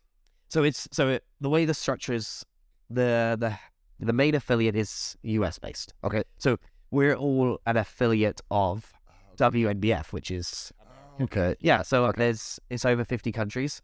So again, you, uh, WNBF Philippines, which is where we judge WNBF UK, Spain, Pakistan, uh, UAE, uh, Brazil, Colombia, Mauritius, which is another place we're going this year. Oh wow. So yeah, it's like it is it's growing worldwide. Yeah. Um, when uh, during that transition time, 2014, new presidents took over the actual federation. Uh, there was, I think, seven international affiliates. Now Okay. there's 50. Oh, wow. Not even 10 years, right? Wow. It's pretty crazy. The, the growth in Asia has been phenomenal. I, yeah. Yeah. Well, you go on YouTube, you see all sorts of countries bodybuilding now and stuff. So just for those just kids that don't know, WNBF. World Natural Bodybuilding Federation. Yeah. So we're 10 year ban substance free, polygraph testing, and then confirmation with the urinalysis testing. So we do it in both ways. So we can look back in time and in present. So Yeah, because I was asking Toby and I were talking about that because do you know who uh, More Plates More Dates is on Uh, YouTube? Derek? Yeah, and so he was talking one time about how like a lot of guys when they run only the polygraph can actually, you know, get into these natural divisions while they're enhanced. Right. Yeah. Yeah. And I was asking Toby, I said, has that ever been an experience? In and he said no. He said it's pretty locked down and that people can't. We, I've seen I've seen the way polygraph tested. are. Obviously, I've done 10, Yeah. 12 myself, Yeah. right? But I uh, I've actually witnessed someone enhanced doing it, Okay. and uh, but trying to beat the polygraph, right? Like Yeah. they did come in open minded. Yeah, I want steroids and stuff like that, right? It's like, uh, but they were they were using quite a few things, computer rolls, and Okay. um, um, they there were there, it wasn't like so it wasn't yeah not like straight tests and stuff like that, but Yeah. stuff that was you know Edge and Benders. 100%. Yeah. Um, I think prescriptions diuretics was a big one with him as well, and you see the test, and it just goes berserk. Really? And it's like, yeah. So, uh, we, I mean, we failed. It's a handful. It's not very many. Not not many people try and beat it. Um, I know that in other countries they have more of an issue. Like in North America, it's for the most part, natural athletes are competing naturally Yeah. enhanced are competing in the enhanced route, and it's absolutely fine. There's places for all people to compete, and that's not a good or a bad thing. Mm. But you know, I, I don't think we. I, I think when people make comments like that, it's they just have no idea, Yeah. really. Like Mhm. they unless it's unless it's him that's you know said that he's been there. I don't know, right? Like it's whatever. Yeah. But I think people are making a lot of false statements for whatever reason. It's usually just to hate on a a certain type of people or a, a certain federation or whatever. Mhm. Yeah. Yeah. So what um so you said you've seen a few people or whatever. Yeah. Do you often is there often people trying to squeeze in and like what what makes them think they can they just think they're gonna beat the polygraph They- they or not even going to be tested. They think it's it's think it's a facade, right? Uh, I think you do have some people that just have no idea. Yeah. Like some people had it's like simple mistakes, like ephedrine, for example. Yeah. Like it's Okay. it's simple, but it's it's a three month ban leading up to competition. Yeah. Okay. Um, they just didn't read the list. They, they you know they they think you know steroids and stuff like that were perfect, but then they have a coach who doesn't understand the lift. It's like yeah, last two just do your ECA stack or you'll do your your ephedrine and Yeah. caffeine and stuff like that. And uh, yeah, so it's sometimes it's a bit of naivety. Uh, Yeah. generally younger people who, uh, you know, they just maybe they just trust in their coach and stuff like that. So on our side, we're just tr- just trying to educate everyone, Yeah. put the content out, uh, educate coaches and stuff like that, and the athletes, of course. Um, and then yeah, some people legitimately just don't think you're gonna do it. Really? Yeah. And then and some people like, it's like they're seeing a doctor, and, that, and now that's given them the rights to be able to, like, uh, females more in particular, like you know, taking small dosages of testosterone, estrogen, and again for health reasons, absolutely, I'm like all for it, right? But at the same time, there's a reason why uh, we do our testing the way we do, and again, there's a lot of other platforms for people to to com- to to compete on, right? Yeah. But and usually those people as well, it's like, oh, you're not just taking this, which you admitted to. Like. I found this this oh, there's a shopping list right there. Yeah. Well, I want two things I want to say that is I actually had a friend uh, quite a few years ago. He had done Winstrol. Yep. And this was for firefighting, though. Like he didn't do Winstrol for firefighting, but he had to do a polygraph for firefighting. But the way he was educated on Winstrol is that it was just it was nothing. It was so minor. It was whatever. Yeah, yeah. So when he went into the polygraph, so obviously subconsciously he felt some way because it got detected, Right, and they didn't let him in. Not because they don't they don't care about Winstrol. Half of the firefighters Right, yeah, so they, yeah. is the fact that he lied, Yes. right? Yeah. And then so then that's why they they kiboshed and didn't let him in. Um, and then so now one I wanted to answer that. What if somebody? How does like okay? So let's say somebody was born with like a pituitary issue, Right. a benign tumor or something. They don't produce testosterone, so then they have to go on testosterone replacement therapy. But it's putting them at n- what would be quote unquote normal physiological levels. Yeah. They ran into that. Is Yeah, so I think there's just no exceptions, and Yeah. testosterone is one of them. Yeah. Uh, there's some things, thyroid medication, uh, um, for females in particular. Um, there are some some things that can be uh, we go through an exemption process and stuff like that, but there are some big no nos.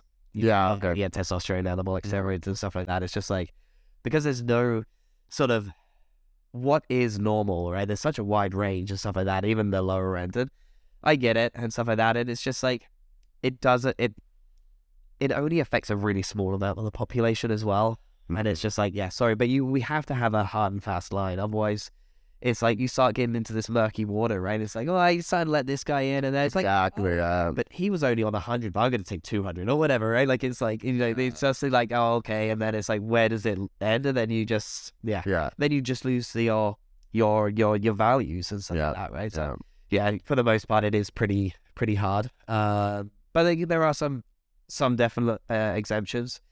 ADHD medication is coming up a lot Yeah. now. Right. Uh, Why I'm making posts on ADHD? uh, and uh, so it's like, but it, you know, are people actually being diagnosed with it and they're actually being uh, given it? So we definitely need doctors signed off on it and something. Yeah. like that. They are tested on.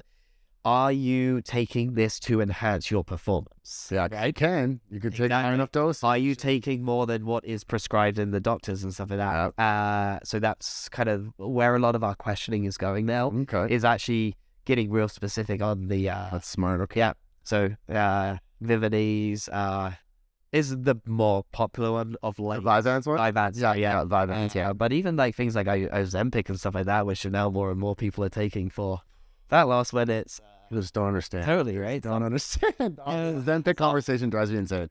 It drives me insane.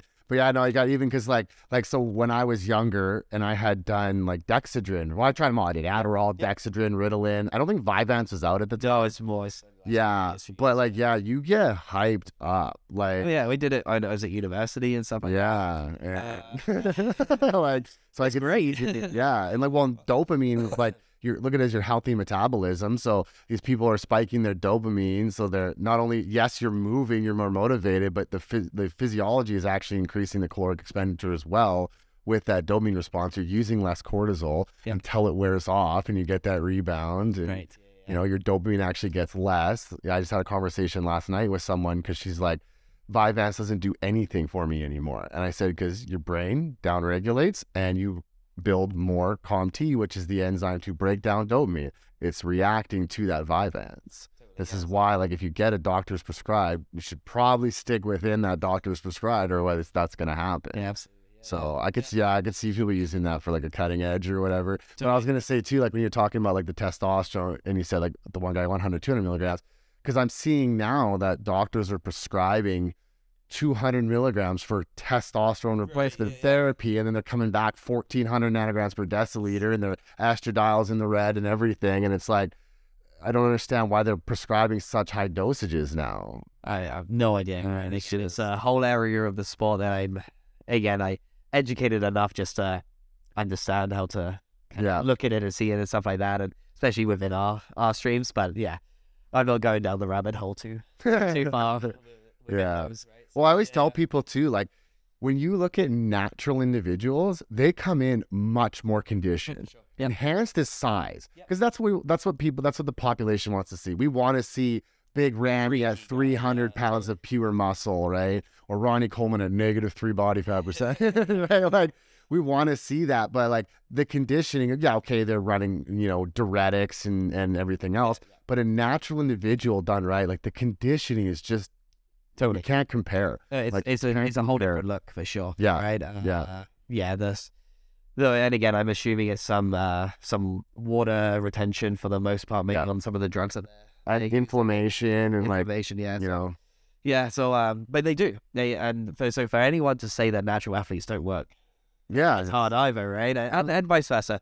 You can't even say that people who are enhanced work any less. Less, It's just it's just like everyone works equally hard. It's just, yeah, you know, it's just a choice that people are making, which is fine. But again, don't don't hate on other people for their choices. either, Yeah. So, yeah. Like I say, like when it comes to weight gain, natural has to work oh, harder. sure. When it comes to like like the physique and peaking, enhanced has to work harder because they're fighting all the bad stuff. They're fighting the inflammation and the water retention. Where you can come in there, be nice and chilled, calm, cool, and collective, just do your thing.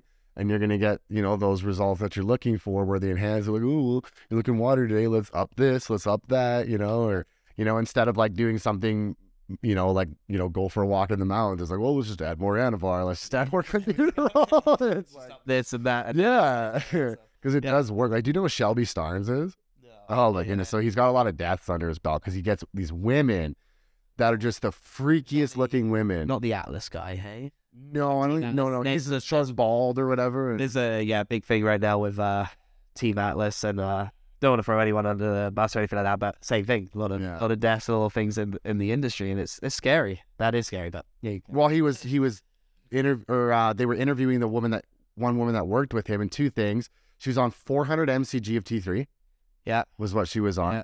and like who and whatever else. I just remember that really sticking out because holy crap. And then what happened was on she was on so many diuretics, she collapsed on stage, and they pulled her back. And they were gonna give her some fluids, and she was texting him, and he's she's like, "I'm gonna drink some Gatorade." He's like, "No fluids." That's what he said to her. She's dying on the floor. you are literally uh, you were in heart failure. Exactly right, but they do look freaky, and that's the problem, Yeah. though. Because you like these competitors, they see the fame that comes with this, and they're just like, "I want to look like that," and so they're willing to do whatever it takes. Because I always, I always bring this up. There was that poll. Don't quote me perfectly on it, but it was something like, "If you did drugs to make you a world champion, the greatest in the world, but you were gonna die in five years, would you still do it?" An alarmingly high percentage said yes. It was uh, yeah, I, I know this this this, Yeah. and it's like you had a fifty percent chance of uh, dying. They're all like, yeah. 90 percent or something. It was like yeah, and especially at that that level. I think it was Olympic athletes, right? It was. Yeah. I mean, I think it was that. Maybe it was That like competitive nature. Yeah, and- yeah. So with the WNBF, what would you say is some of the biggest things you've changed about it? Thanks you taking over. Well, we we've changed the structure of the shows. We've really gone away from the whole prejudging and finals because as an athlete, it's so exhausting, right? You're you you you're first on stage at 8 a.m. and then you're done at stage at 10 p.m. It's just like it's a long day, but it's like you're only on twice, you know, for a good amount of time each. But it's just a you're in between the show. You're just chilling in your hotel room. Maybe you got friends and family coming to watch. It's uh, you know they're they're exhausted by the end of it, and no one wants to go on af- afterwards. Everyone's crabby and stuff like that. So anyway, we've um we moved to a live judging format. So we we go through the classes. Uh, so we'll take bodybuilding for example. You know, maybe it's two three hours where all the bodybuilding classes are on, and then all the finals, routines, and awards are done. But all the bodybuilders are then done, so they can go out, they can watch the show, they can go out and eat, they can do whatever, right? Then we go into you know physique, figure, whether it's bikini, whatever the sort of the feder- uh, the classes are. So that was that would be the biggest sort of athlete experience change, I would say. Um, you know, we've we've we've brought in like swords and sashes and crowns and stuff like that for like the winners because it's something really cool. Yeah. You know, like you have a sword in your wall and it's like, yeah, that was my hard win and stuff Yeah. like that. So we've done some things like that. Uh, I think those would probably be the the sort of the biggest two um, sort of changes um, within the show themselves. As a as a the way we structured the business as well, we actually sort of have always like these mini franchises uh, per city. So now the promoters run their own little business, as opposed to before we used to head it all, Yeah. and the promoters used to take a little cut. But now it kind of uh, we just had an issue in, in one city where we lost a lot of money anyway. So we we're like, you know what, we can't really risk that any anymore. Uh, so, but at the same time, then it makes the promoters work harder. Yeah. Okay. Bigger shows have Mhm. have a have a better show, have a better experience, more athletes, etc. Yeah. So they and then they just pay a little franchise fee where we we help them out, social media. We have all the systems in place, so it's plug and play on their behalf, and then they can just promote it. They can find the venues and Perfect. such like that. So that would be from a structural. That's uh, that would be a major change as well. Yeah, Okay. Now are these are these shows just one day? Or are they the whole weekend? it's one day typically. We we have a pro am which we we're running over two days in Calgary just because it is our biggest show. Okay. So we'll do amateur on the Saturday, pro on the Sunday. That one's coming up, right? Uh, in October, yeah, Yeah, it's a little bit this year. Um, but yeah, typically one day. Um, the the polygraphing because it does take a long time to polygraph a set of athletes. They they start a week before, Okay. Yeah. uh, and then That's like a third party company kind of thing. yeah, Yeah. exactly. Okay. yeah, and they do all our shows, so it's very consistent, such like that.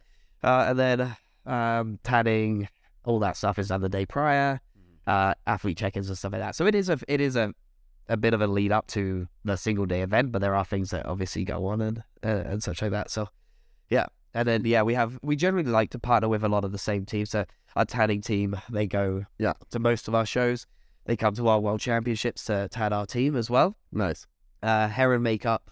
Yeah, you know, then we like to outsource to the local companies and stuff like that. Uh, hair and makeup in particular, suit designers and stuff. like. Yeah.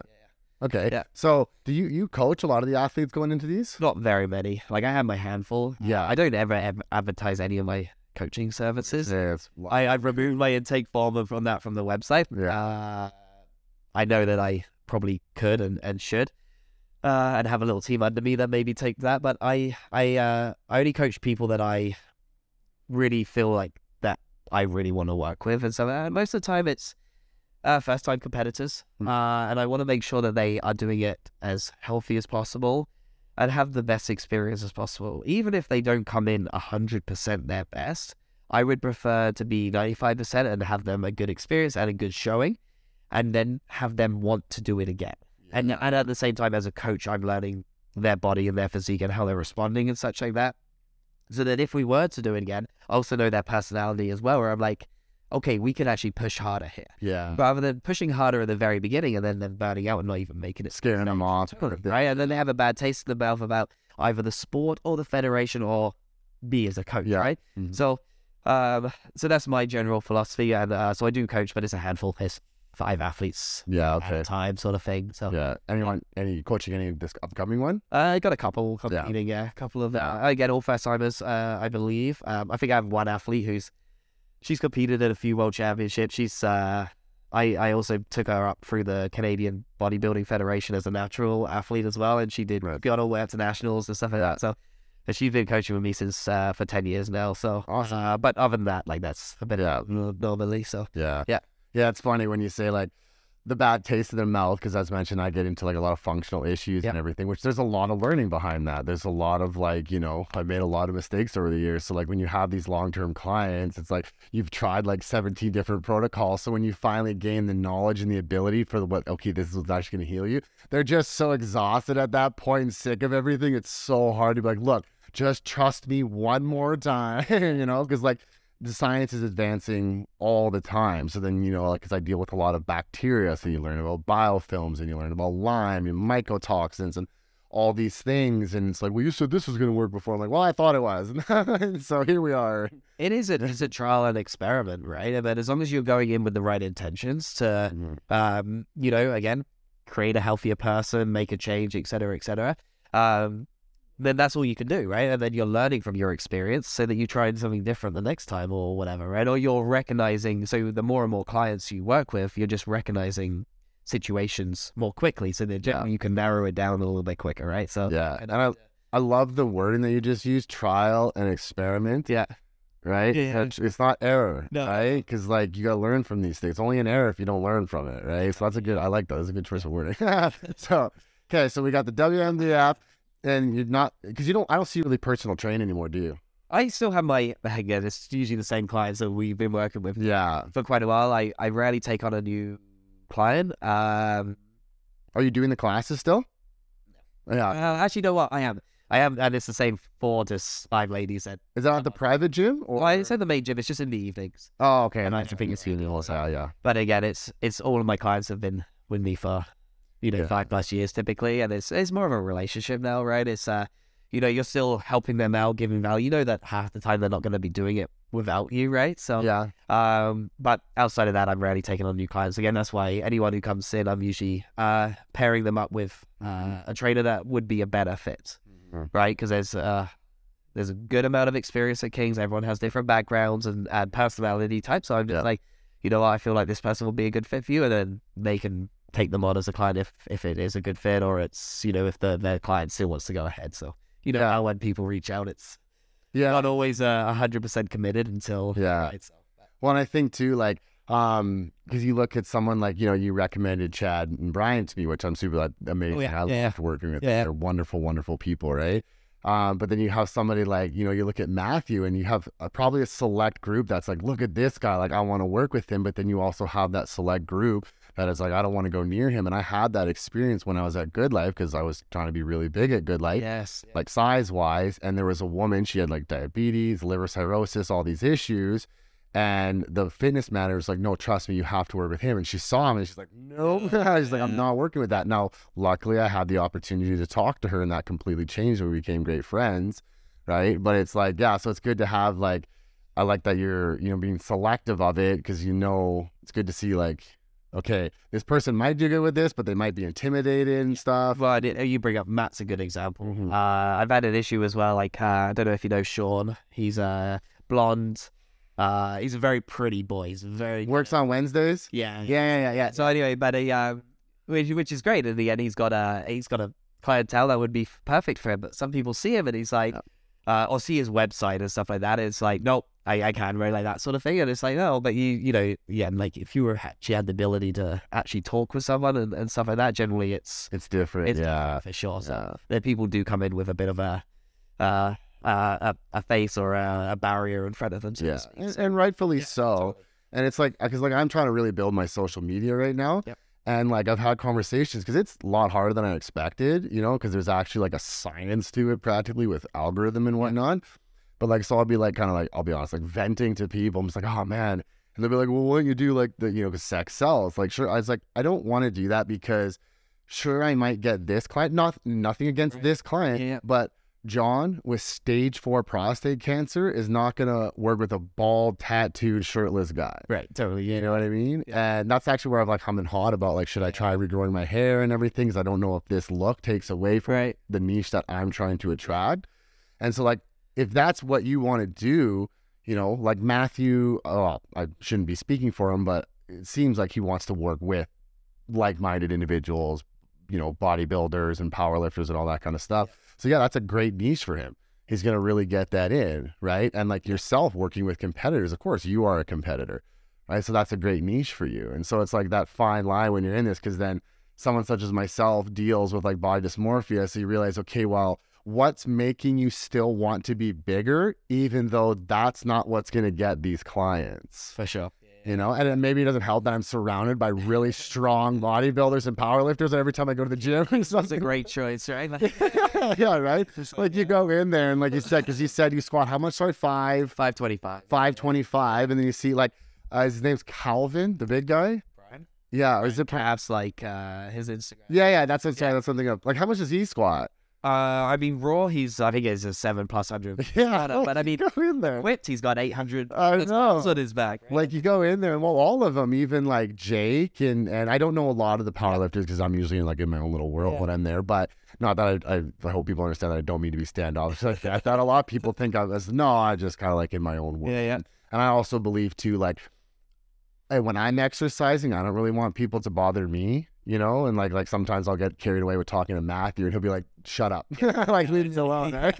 and so, so I don't, I haven't conversed with many of them, but you look over there, and it's just like, wow, like just the weight that these people are lifting. Well, you I mean, got it's- females that are 120 pounds that are squatting 300 pounds. I know, and I'm lucky to do like Bench play this. twice the body weight as well. It's, I think Yeah, it's nuts. So it's, uh, it, it can be very intimidating. Yeah. It, but I think if you look at it from both spectrums, it can either be very intimidating or it can be hella motivating. Totally. And it's just a person who's coming in with that mindset, right? And, Right. And if they're coming in a little more open minded, like, wow, that is really cool, and even being open minded, yeah, it's like, uh, and they know they're never going to do what they're doing. Yeah. It's like, they're like, oh, but maybe I could actually put a bar on my back and, and do something. Well, that's squats Sydney. like that. That's Totally, yeah, exactly what that's what Sydney yeah. said. And like we were talking about that because the thing good, like I obviously I the only powerlifting community I know is King, Yeah.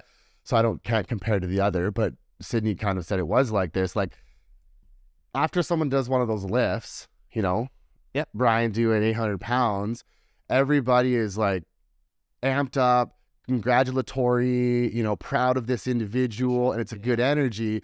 Where you know some people, you know, especially bodybuilders, you know, it's it doesn't you don't get that same energy. Totally. You're, you're always trying to put people down and Yeah, like stuff like that. Yeah, I think because bodybuilding is like a lot more damaging to the brain for some people, I think. So there a lot of like negativity is stemmed. Like I've been down that road. Like I heavily abused drugs uh, due to some psychological issues and whatnot. And I was just like absolutely, well, it most likely let, well, I mean, I was born with health issues, but they obviously exacerbated them. And Yeah. you're in this very poor victim negative mentality and you really end up pushing people away. But like I I think I mentioned this to Sydney. I was like, when you if you're somebody who can squat 800 pounds or even 525. Like that's gotta feel good. Oh, that's yeah. Like it's an accomplishment yeah. feeling behind you, right? Like you feel like you can take on the world at that point. So right? like for me in my own experience, like going through like a, even if it's a great, let's just keep it simple and say bodybuilding style workout, you come out of it and you feel good. You got a good pump and everything. But lifting over 500 pounds, like I feel like that would be a much better feeling. it's It's just, It is. It. I think it's again. It's kind of back to that objective. You like you can see that you've done a certain amount, or it's like you know, I I hit four or five for five reps or whatever. And it gives a very like it is. It's like yeah, that is cool, right? So Yeah. as opposed to yeah, you know what, I great bicep pump and Yeah. you know, and uh, the and that. So but- well, then I also talk about the ego too. Like you, you would think lifting that much weight would produce like this ego from somebody, but it doesn't. Yeah. It Yeah. doesn't. Like these people are all extremely chill people. it almost And- humbles you Yeah. more appropriately, I would say, because you understand, and everyone's in a different path of their journey. But again, you can't compare, uh, you know, absolutely Sydney squat with a Brian squat, Mhm. but relatively you can. It's like, yeah, Sydney squats 300 pounds and Mhm. Brian squatting 800 pounds. That's about the same, right? For Yep. per age group and, and sex class and everything else. It's, uh, they're just as impressive, right? Mhm. um, which is why, and I think the powerlifters are really good at understanding that, and again, Mhm. they're really supportive of yeah, again, just being a better person, right? Being a stronger athlete, just trying to improve that sort of idea, Yeah. right? So yeah, Yeah, well, like what Sydney said when she had uh, hit a lift or won nationals or something like that, she said she like cried. She said it was a cry. It was just she like- set a PR on the platform. Yeah, and like she said the national record Yes, and yeah, everything, and like, and she said it was just so overwhelming that she ended up crying rather than like where she's like, "Hoorah, look at me!" kind of thing. It was just like this total like overwhelming sensation of emotion because she had accomplished this, and I'm like, yeah, like I could see that. Like I could, I, I had never experienced it, but like I could see that being an emotional thing rather than a look at me, like I'm a peacock. exactly. exactly, right? Yeah. So with all of this, like everything that you involved, what's it like with being a father? Uh, it changes things again, right? Yeah. Like, uh, but I think the reason why I do things now is different. There was a little bit of yeah, again, a ego. I, I want to do it. It's like et cetera, et cetera. But now it's like now I want to show. I want to set an example, Mhm. right? So whether it's business, whether it's health and fitness, whether it's just relationships with people, travel as well, getting experiences, we want to have them involved with every edit. Be a good example good role models, good good mentors for for them. So again, they're seeing us. They're uh, they're in the environment. They're you know they're in the audience watching me me compete and stuff like that, right? And uh, so hopefully, again, I'm just trying to create good humans in Yeah. in the long run. But again, I think your the reason why you do things do start to start to change, right? Um, but saying that, time is usually the limiting factor now because again, Yeah. the time you want to spend the the most amount of quality time with with the kids when they're, they're Yeah. engaged and stuff like that. So again, now you're not you're not getting home and crushing an hour of emails, or you need to work on this project and stuff like that. So you start to really prioritize things as well. It's like, hey, I need to get this done today. Yeah. So if I get this done today, everything else is fine, no matter what. And anything else is just a bonus sort of thing, right? But as long as I'm, so yeah, being able to spend time with with my kids and uh, uh, because you know things are still gonna go, so the world's still gonna be spinning tomorrow, sort of thing, right? So Yeah. I can just do, do Yeah, it. So it does change your perspective of things. Yeah. But yeah, it's more about yeah time management, and balancing and stuff like that. Saying probably no to more things now than Mhm. ever in the past, right? And I think you know there's different cycles in your life, whether it's business, sports, uh, where you're just saying you have to say yes to everything, right? To gain the relationships, Yeah. the experiences and stuff like that. But there's a point now where you just can't do it anymore, right? Yeah. Otherwise, Well, you become well established too. it's, so it's, yeah, over yeah. time and stuff like that, right? So Yeah, there's it's a an time and a place and and such as that. So yeah, I think uh, obviously yeah, biggest biggest change has probably been in the last few years, and uh, and that's also why I don't ever take on new clients and stuff like that as Mhm. well. I'm like, you know, I've got my really good core group of, of clients that I really enjoy to train, and they they generally make my day better just Mhm. by speaking to them and seeing them and stuff like that. Um, so again, it's yeah, creating this life that I want to live, and again, be an example, a role, mo- role model to to those guys. Right? So, yeah. yeah. Because because Carter's three and a half said, and then uh, Madison's 18 the eighteen months, months. Yeah, because Carter's at that very impressionable age then too. Oh, yeah, he's he's picking up words and he's Yeah. he's really learning fast. So yeah. yeah, that was a that was the, obviously the big time in his life when we Mhm. can kind of hopefully mold that a little Yeah. bit. And yeah, Yeah. So, do you plan on having any more? that too is done. Yeah. two, two and done. yeah. Done, yeah. Yeah. So, what is your vision for them? I, I mean, I just want to set them. I, I want them to have the opportunity that I never had, uh, in a way. Uh, I mean, I obviously had great opportunities and stuff like that, but I want to give them the experiences uh, that I would have loved to had growing up and stuff like that. Um, and then let them choose where they want to go. Right? I'm a competitive person. I enjoy sports and stuff like that.